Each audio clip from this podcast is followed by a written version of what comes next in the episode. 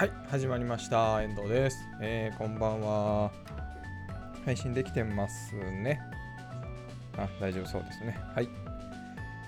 えー、毎週木曜日の夜8時20時からですね。30分間、えー、配信をしております。ウェブマスターの手帳の運営してる遠藤です。よろしくお願いします。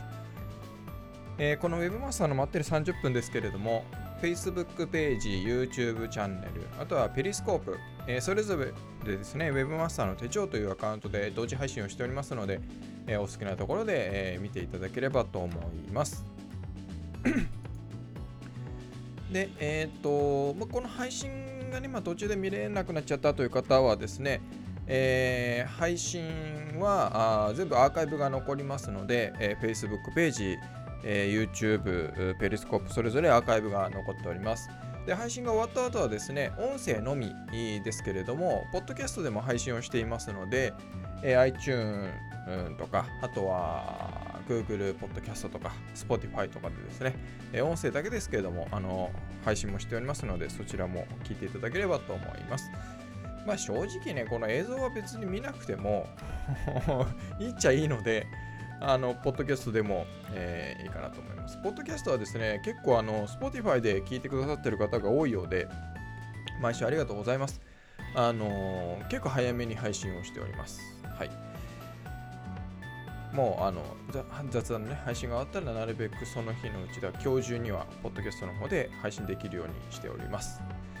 はい。というわけで、始めていきたいと思います。えー、っと、まあ、あれですね、あの今日はまず何といっても北海道の地震ですね。あのまあ、今日はね、多分あの視聴は難しいと思うんですけども、いつもあの毎週ね、あの視聴してくださってるウェブケンビーさんという方があの札幌の方なんですよね。で、僕も、まあ、直接お会いしたことはまだないんですが、あのまあ、Twitter とかね、Facebook とかではつながってて、えっ、と、どうかなと思ってまああんまりねその大丈夫ですかとかっていうのを送るのも、まあ、こういう時はどうなのかなって思うんですよね僕なんかは。あのそのそのね大丈夫かっていう連絡をするのも受ける側としてはやっぱりねその大変な時にその対応をしなきゃいけないとか返信をしなきゃいけないっていうのはまあこね心配のね周りは心配だけどもそれをねえー、っていうのはどうなのかなと思いつつなんであのあのまあツイッターでね連絡をしてみたらあの無事ですということだったんであよかったと思ってね毎週よく見てくださったんでまた早くね復旧復興してね、えー、また見てくだされるようになったらいいなと思います。まあだかこういう時ってやっぱりそのどうなんですかね。その周りとしてもまあ心配だから例えばね電話あんまりしちゃうと電話がパンクしちゃうとかもあるしそのなんかやっぱりこうタイミング的にこうこう周りというかその被災してない人たちがやるべき行動ってあるのかなと思ってて TPO に合わせるっていうことじゃないんですけどその心配だけどもやっぱりこの最初のある程度のところは落ち着くまではちょっと見守るっていうのも僕は必要なんじゃないかなと思うんですよね。で、大丈夫かっていう連絡をして大丈夫じゃなかった時に、大丈夫じゃないって言われても、例えば東京からだとどうしようもないじゃないですか。ね、まあその、そのね、大丈夫じゃないって言ってる人の自治体とかにどこどこになんか埋もれてるみたいだみたいな連絡は、ま、できるかもしれないですけどそれだってねその地域的にこうねダメージを受けちゃってるわけですからまあどういうふうにするのがいいのかまあ正解は分かんないですけどね人によると思うしなんですがまあまあまああのねでツイッターでこうどんどん情報出すのもまあいいのかなと思うんですけどそれもやっぱり小さな親切大きなお世話にならないようにやっぱり気にしないといけないよなっていうのは僕なんかちょっとツイッターを見ながら思ってました。まあいろんな人がね、そのその人なりの善意。だけども、まあ、それが他の人にとっての善かどうかは分からないし、それはちょっと置いといたとしても、まあそのやってるね、そのツイッターでいろんな情報を出してる人は善意だと思ってやってるわけで、ねえー、まだその情報が溢れ返っちゃうっていうのがいいことなのかどうか、あるいはやっぱり指示命ね、系統とか命令とか情報っていうのは一本化した方がいいような気もするんですよね、こういう時っていうのは。だからねその震災があって何にどれぐらい経ったらこういう周りのねサポートはこういう方がいいよねとかっていうのもやっぱ考えられるようになってったらいいんじゃないかななんて僕は思っております。まあ、何にしてもね北海道やっぱ早く普及していただいてねまたねあのこうやって雑談配信を見ていただいてコメントでコミュニケーション会話できることを待っております。はい、まあまあまあそんなわけでまあでもね無事だったようなのですごく僕はあの安心をしております。まあ、他に北海道、うん、はいないかな。まあ、いるっちゃいるけど、はい。というわけで今日の話題に入っていきたいと思います。えー、っと、今日の話題なんですけど、まず最初がですね、初級ウェブ解析士を受けてきたよというお話です。えー、っと、まあね、これ、まあ、資格試験みたいなものなんですけど、ウェブ解析士っていうものがあって、えー、そこのね、えー、まあ、ある、まあ、団体がそういう、まあ、資格試験みたいなやってて資格を発行とかしてるんですけどでこれ前の雑談でも話したかもしれないんですが僕はいつだったかな2013年だか14年だか15年だか15年ではないな13年か12年かまあそれぐらいの時期ですね。あの多分56年前もうちょっと6年前だ。まあそれぐらいの時に実はこの初級ウェブ解析士っていうのは、まあ、受けててで試験も通ってあのこうね紙のそのなんていうのかな資格のその賞をまああるんですけど今も。で持ってたんですね。でその時に、まあ、その講座もあってえっ、と1日かな？の講座を受けて、まあ、いろんなその勉強をして資格を受けるあ資格の試験を受けるっていうかまあ4択式の問題が60分60問っていうのがあるんですけど確か当時もそうだったと思うんですけどね。で、えーとまあ、そのその時ですね、その時受けて、その受講して資格試験を受けた自分の感想として、なんか知識としても、なんか別にこれは、その資格がね、仕事につながる云々って話に、まあ、よくなると思うんですけど、まあ、それはこの後話します。この後話すので、えーと、ウェブ解析士のその知識ですね、知識、その勉強した内容とかで、うんあまり実践的ではないなというかこう一般教養というか、うん、なんか正直正直本当に本を読めばまあ知れる内容だなというか、うん、そのテストで知識が定着してるかどうかを測るまでもないんじゃないかなっていう感じを僕は受けたのでで僕は結構それであまりいい印象を持ってな持たなかったんですよねその時に。だったのでそのその当時もその上に、えーと、上級のウェブ解析士っていう、まあ、資格があって試験があってとかがあってですね。でその初級ウェブ解析士っていうのを、まあ、維持するために例えば会費を払うとかってあったんですけどもう僕は試験取った時その印象があまりにも良くなかったのであのまあ会費も払わずともうもう完全に放置してたんですよ。特に意識することもなくですね。でまあそんなのがあってですね最近あの僕のね、えー、よくお世話になってる、えー、まあ鹿間さんというですね、まあ、人類エキスパートの方ですけど鹿間さんという、方がそのウェブ解析士の上級のなんかイベントがあるのかな？かなんかで表彰されたっていうのをやっててあ鹿間さんがでもこれやっとってるんだってそそこで僕ちょっと意外だったんですよ。僕のそのウェブ解析士っていうそのね、えー、資格というか勉強するものに対する印象とそのちゃんとできる人のその鹿間さんって僕尊敬してるんですけど人がこ一致しなかったんですね。うんなんか印象が片や悪いものとすごくいいものっていうんであの鹿間さんがなんでこれやってんだろうと思ってウェブ解析士あれでえ鹿間さんやってるの？と思ってまあ、そこでちょっとあ久しぶりに興味を持ってですね。で、えーと、改めて Web 解析士っていうのを、まあ、調べたというか見直してみたら1年だか2年だかちょっと僕も定かじゃないですがちょっと数年前にこう一変したみたいなんですよ。ちょっと変わった前の形から変わったということで。でまああの正直ですね初級 Web 解析士のそのテキストの内容も、まあ、一部変わってます。一部変わっててえー、まあ、より今っぽいっていうものもあるんですけど、まあ、初級ウェブ解析士の内容はやっぱあ、まあ、相変わらずそのどうかな、まあ、前に比べればだいぶ実践的にはなってるかなっていう感じです。前に比べればです。前に比べればあ実践的になってるかなっていう印象を受けてでそのさらに先の上級のところなんかを見ていった時に前と同じじゃないと思うんですよね僕ちょっと前のそのがね56年前にその受けた時、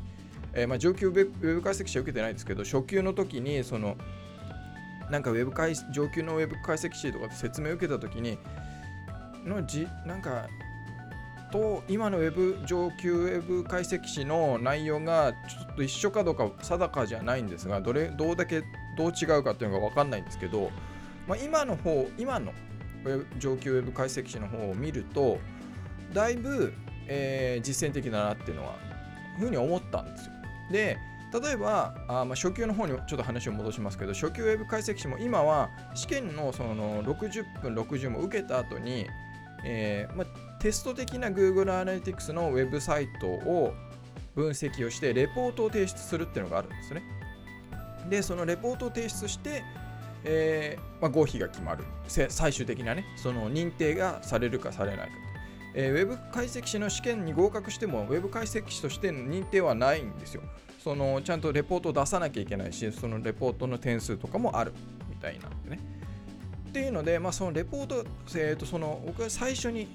5、6年前にやった時はそんなレポートのテストがなかったんです。っていうのもあって、まあ、多少やっぱりなんか実践的にはなってるのかなっていうのもあって、で、さらにその上級のウェブ解析士の話を、まあ、説明とかいろいろ聞くと、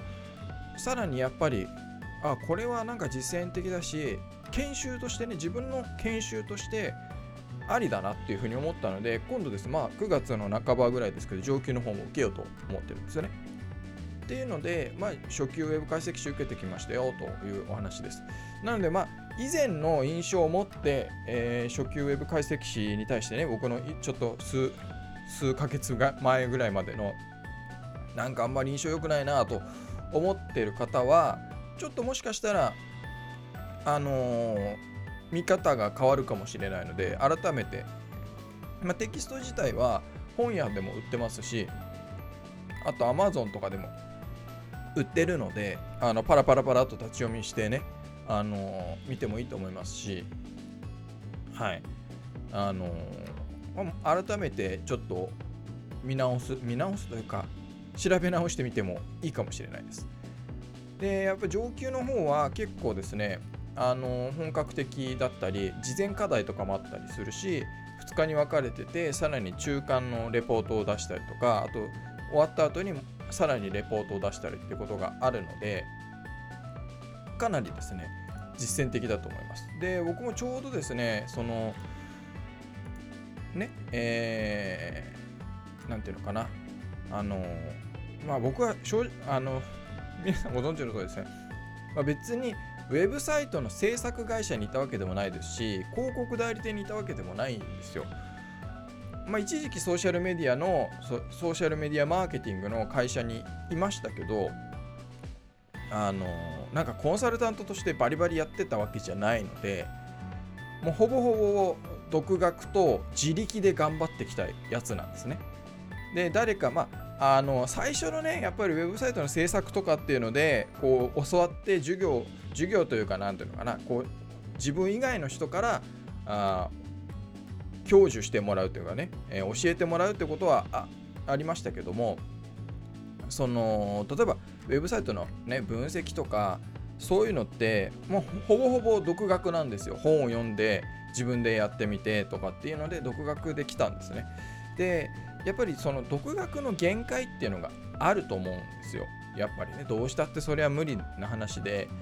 そのいやだからセミナーを受けろっていう話にはならないです。ならないんですが、まあ、やっぱりセミナーも本当に研修とその、ね、内容によるわけじゃないですか。で多くのセミナー今多くあるセミナーっていうものは結局はセミナーを運営している人がえー、集客とか営業目的としてやってるわけであってその実際にその、ね、セミナーを受けた人を育てたいっていうのは結構限られてると思うんですよ。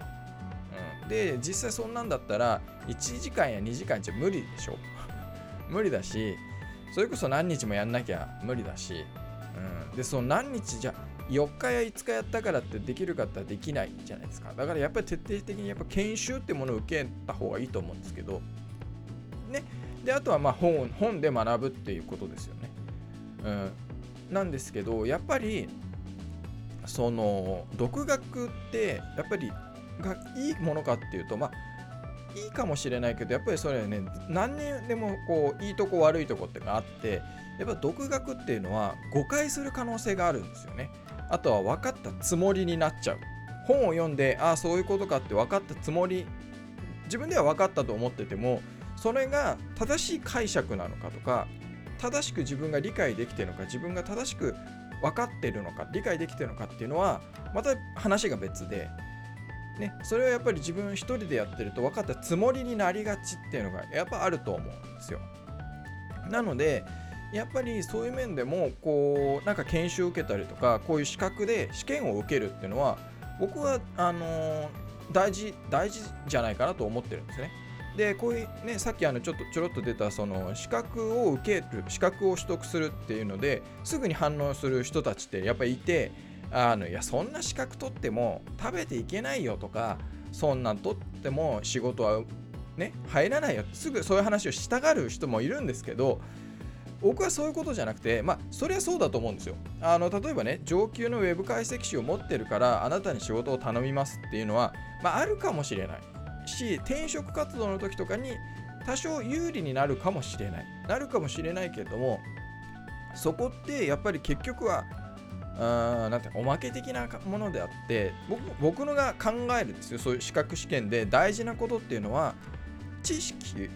とかそのまあ、知識ですよね。を正しく、えー、理解できてるかどうかっていうのを試験を通じてはっきりさせるっていうことなんですよ。でやっぱりその知識が正しく理解できてなかったり知識が正しくこう頭の中に入っててそれが使える状態になってないとやっぱり試験っていうのは合格できないと思うんですね。いやそれは試験対策でいろいろありますよ。ね？とかやっぱり4択だったら、ね、4択の試験だったらそりゃ消去法で回答はできますしあとはねその明らかに違う3つと1つっていうのがあるわけじゃないですか。なんですけどやっぱりそこは、まあ、そういうのに対応できるかどうかっていうその人の能力も問われる話でね正しく正しくっていうかな最適な回答を最短で見つけるっていうことができるかどうかってまあそれはね知識の定着とは関係ないかもしれないですけどだそういうのもやっぱり問われるしあのその試験が全く意味がないかっていうと僕はそうは思わないんですね。で本当に僕も今回のウェブ解析士で思ったのは、まあ、確かにその何ていうか僕が持ってる知識っていうのが合ってるところもあればやっぱり抜け落ちてたり、あのすることもあるし新しい気づきとか新しい発見もあるしで日頃そこまで意識してなかったことにも意識を向けることができるっていうこともあるんですよ。だからやっぱりその何て言うのかな本を読んで勉強するっていうのももちろん僕はそれすごく大事だと思ってるし本を読んで勉強することは変なセミナーなんかに出るぐらいなら本読んだ方がいいってもうすごく思ってそれすごく強く思ってるんですけどかといって本で学ぶ独学することが完璧なものかって言えばそうじゃないよっていうことですね。やっぱり本当にのにその自分が正しく理解できているのか知識が定着しているのか読んでる時は分かったつもりになっても翌日忘れちゃってたら意味ないわけじゃないですか。ね、だからそういう知識が正しく定着して正しい理解ができてるかどうかっていうそれをチェックするためにあのやっぱり試験っていうのは受けると僕はいいと思うんですね。だからまあその試験を受ける目的の話で結局は何のためにやるかってことなんですけどだからもちろんねその試験でもしかしたら中にはね転職をしたいとかあウェブ解析とかね Google アナリティクスとかそういうウェブのウェブサイトとかの、えー、なんか仕事をしたいからそう勉強してこれを取りたいんだとかあるいはね名刺に書きたいからってまあいろんな理由があっていろんな目的のために皆さん受けると思うんですけど僕の、えー、試験を受ける資格を、まあ、取得するっていうのはまあ、そういう目的です。知識の自分の知識の定着と自分の知識の理解が正しいかどうか合ってるかどうか間違ってないかどうかあとはその抜け落とし抜け漏れがないかどうかっていう十分にこう自分がこう見られてるかというかね十分な知識が広くその広広さと深さですよね。それがどどんなもんなのかっていうのを確認するっていうことですね、うん、なのでやっぱそれをその客観的にその見ない見ることができないとやっぱりもしかしたらね全然勘違いをしてねえー、間違った解釈を持ってその本とかあなんか勉強しちゃってわ自分では分かったつもりになってるけど全然ね行き先が全然違うとこになっちゃうってこともありえるんででやっぱり本なんかもそうですけどその人それぞれの読解力によるわけじゃないですか。でまあこれ国語力でもあると思うんですけどまあ僕本当最近すごく思うのはあの小学校の国語ってすごく大事なんだなって本当に思っててあのやっぱりその国語力読解力っていうのが最近の日本は著しく低いんじゃないかなって思ってるんですよ。でやっぱりそのね例えば小学校の国語とかだったらこういろんな、ね、作作文があってねこの著者の人はどういう思いでこの文を書いたんでしょうか？とかやったわけじゃないですか。とかこの「それこれ」っていうのは何を指してるんでしょうか？とかねいろんなその国語っていうのをやったと思うんですけどやっぱそれが、まあ、国語ですけど、まあ、読解力だと思うんですよ。と例えばなんかツイッター見てたりしてもいやそういうことじゃないだろうっていうこうツッコミをしちゃう人とかっているじゃないですか。っていうのはやっぱり読解力で間違った読み方をしちゃってるんだと思うんですよね。だそれこれの指してる先を間違えちゃってたりとか。だからやっぱその国語力ってすごく大事だなって本当僕は最近その自分がね文章を書くとかっていうのでもそうですけどただそれよりも僕は国語は読解力だなと思ってます。本当に大事だなってつくづく思ってます。だからそれその国語やってれば文章書けるかっていうと文章書く方じゃないんですよね。読み解く方が養われる。と思うので。だからそういう意味ではなんかあの古典なんかは読むのはいいのかなって最近思ってます。あの小説とかもね。僕はビジネス書ばっかりなので小説を読むとかっていうのもいいのかななんて思っております。まあ話がちょっとそれましたが。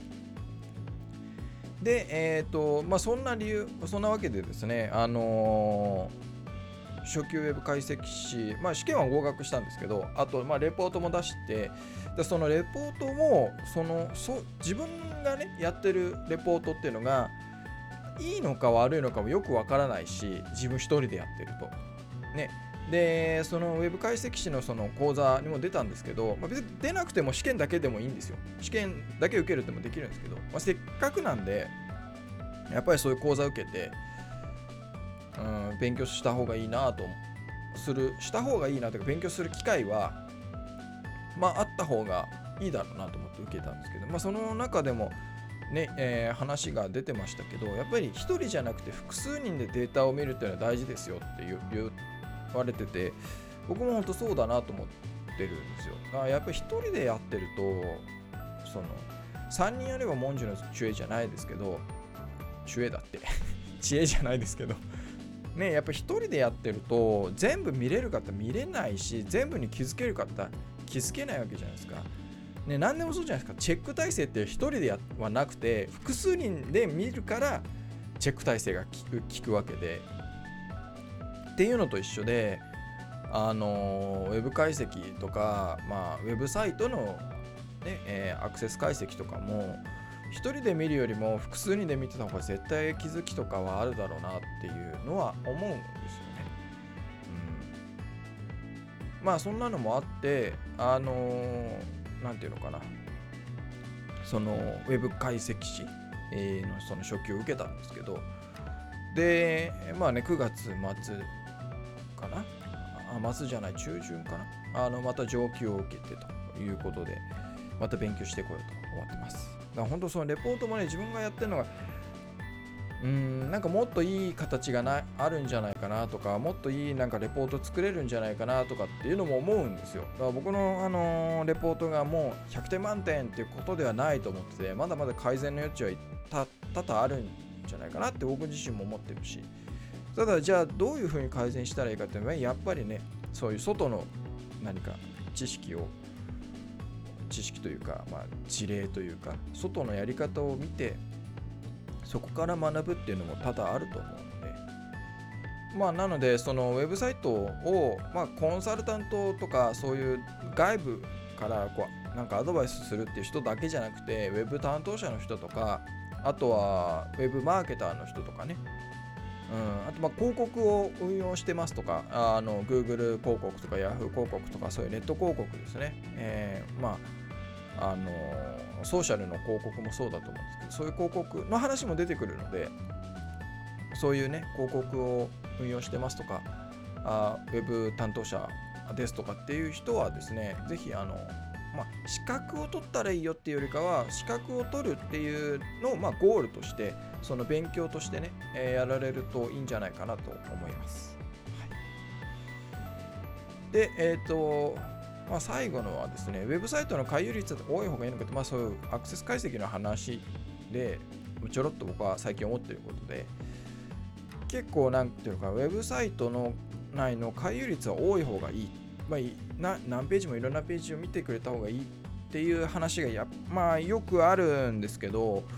僕はそれは安易な気がしてて例えば、えー、ね、えー、EC サイトなんかだったらいろんなページ見てちゃダメだと思うんですよ。来て買ってねパーンと帰るっていうのがスムーズな流れだと思うしだからあの Amazon にしても何て言うのかな楽天とかにしても多分みんなそうだと思うんですねそこら辺のサイトっていうのは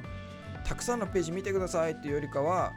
もう商品のページが見たらもうそのままコンバージョンして要は買って離脱するっていうのがいいというような、まあ、ふうに思って作ってんじゃないかなと思うんですよね。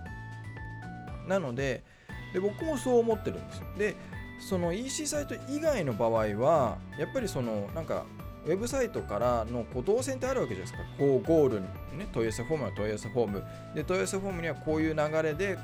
まあ、ペルソナを作ってその人がこういう流れでたどり着くっていう道順をこう決めてウェブサイトで作るはずなのでその道順に合ってればいいんですよ。まあ、それが3ページなら3ページでコンバージョンに至ってるのが僕はいいと思うんですね。なので別に回遊率が多ければいいかっていうとそういう問題じゃなくてその動線に合ってるかどうかだと僕は思うんです。だから3ページでね、えーコンバージョンに至るっていう動線を作ってるのに10ページ見てたらそれはちゃん本当にいいのかっていうのは考えた方がいいと僕は思うんですよ。でやっぱそのどのページを見てるのかなっていうのもそうだしあの場合によったらねその動線が分かりづらくて迷ってるとかあもあると思うんですよ。で僕はウェブサイトでは迷わせちゃダメだと思ってるんです。ね、いや、そりゃ温度メディアとかね、PV が大事っていう、ね、一定数の PV がね、大事だっていうような場合もあると思うんですよ。メディア系とかね。そのウェブサイトの種類にもよりますけども、ね、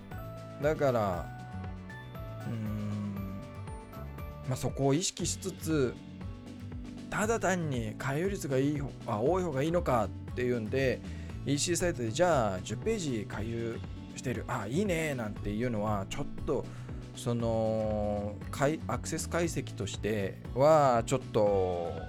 安易というか、えー、陳腐かもしれないなって僕は思ってるんですよ。ね、だそれぞれのやっぱりウェブサイトの動線に合わせてあの合ってるかどうかだと思うんですよね。で例えばそのね、えー、何ページも見ないと分かんないっていうのは本当にいいのかってユーザー体験としていいのかどうかですよね。